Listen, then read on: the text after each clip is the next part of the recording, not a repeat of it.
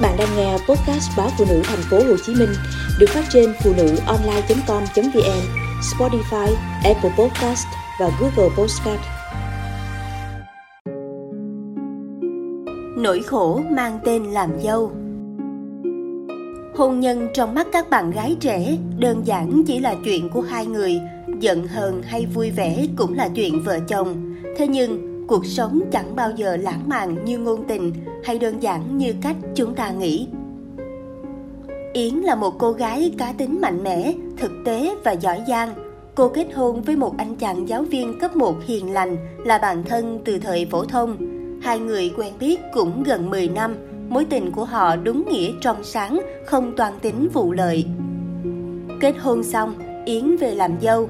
Mọi chuyện bắt đầu từ đó. Yến không thể tưởng tượng được mẹ chồng cô, một người phụ nữ được đánh giá là trẻ trung hiện đại, lại mang tư tưởng con dâu là đầy tớ nhà chồng. Từ ngày có Yến, bà cho người giúp việc theo giờ nghỉ hẳn và nhẹ nhàng bảo, việc nhà bây giờ có con rồi, không cần phải thuê người làm gì nữa. Với Yến, làm việc nhà cũng chẳng có gì to tát hay mệt nhọc. Thế nhưng, cô không thể chấp nhận được việc mẹ chồng cô thích bày bừa.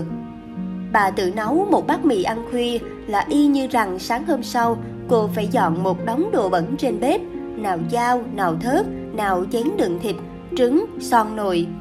Công việc của Yến vốn đã nhiều áp lực, vậy mà mỗi ngày về nhà, tiếp đón cô là sàn nhà đầy dấu giày dép, những tách trà đầy bã và mấy ly cà phê đen ngòm vứt chỏng chơ đầy phòng khách. Thậm chí có hôm phải tăng ca về muộn, mẹ chồng cô vẫn thản nhiên xem tivi, ăn vặt rồi bảo cô lo cơm nước cho cả nhà.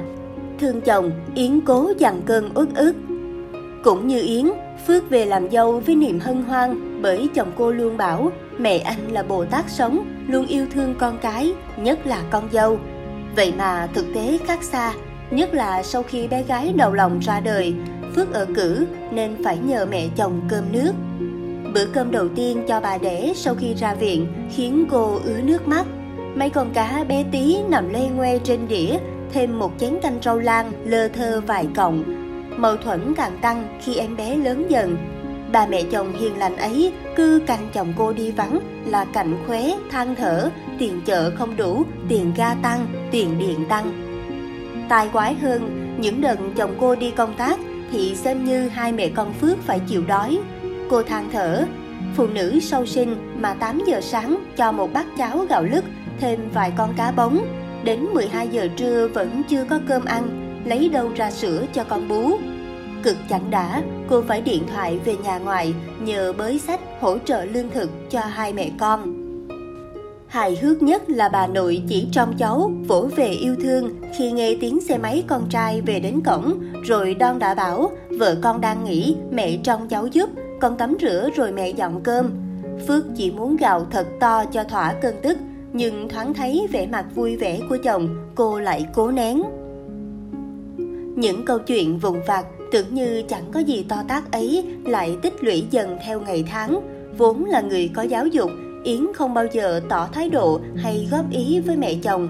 Thời gian đầu, cô luôn tự nhủ, đừng để chồng mình phải đứng giữa hai người phụ nữ mà anh thương yêu, nên gắng gượng chịu đựng. Thế nhưng mỗi lần về nhà, thay cha mẹ mình lăn xăng lo cho mình, suýt xoa con gầy, công việc vất vả, Yến lại thấy xót xa trong lòng. Cha mẹ nuôi cô ba mươi năm vẫn chưa được cô nấu cho một bữa ăn, chưa được cô pha cho một cốc sữa.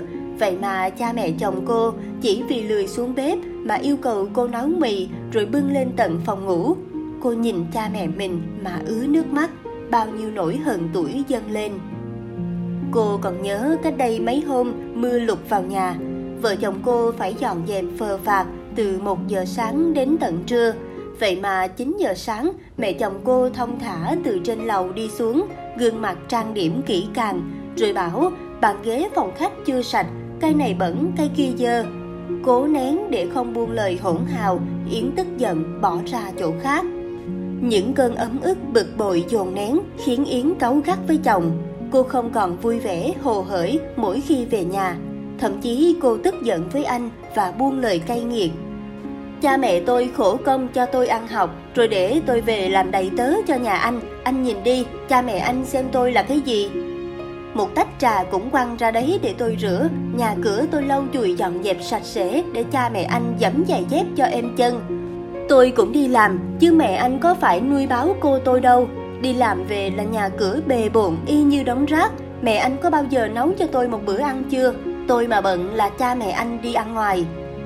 Con tôi ốm, nghỉ học cũng mang về bên ngoài. Sinh hoạt phí tôi đóng có thiếu đồng nào không? Mỗi tháng tôi trả tiền điện, tiền nước, tiền ga, internet, rồi đủ thứ tiền. Anh nghĩ đi, lương anh bao nhiêu? Tôi cũng phải lo cho cha mẹ tôi, tích lũy tiền cho con cái chứ. Thâm Tâm Yến biết, chồng cô thương vợ. Anh cũng đã cố gắng hỗ trợ cô công việc nhà, đỡ đần cô chăm con. Thế nhưng cô không thể chấp nhận cái kiểu đối xử của mẹ chồng dành cho cô.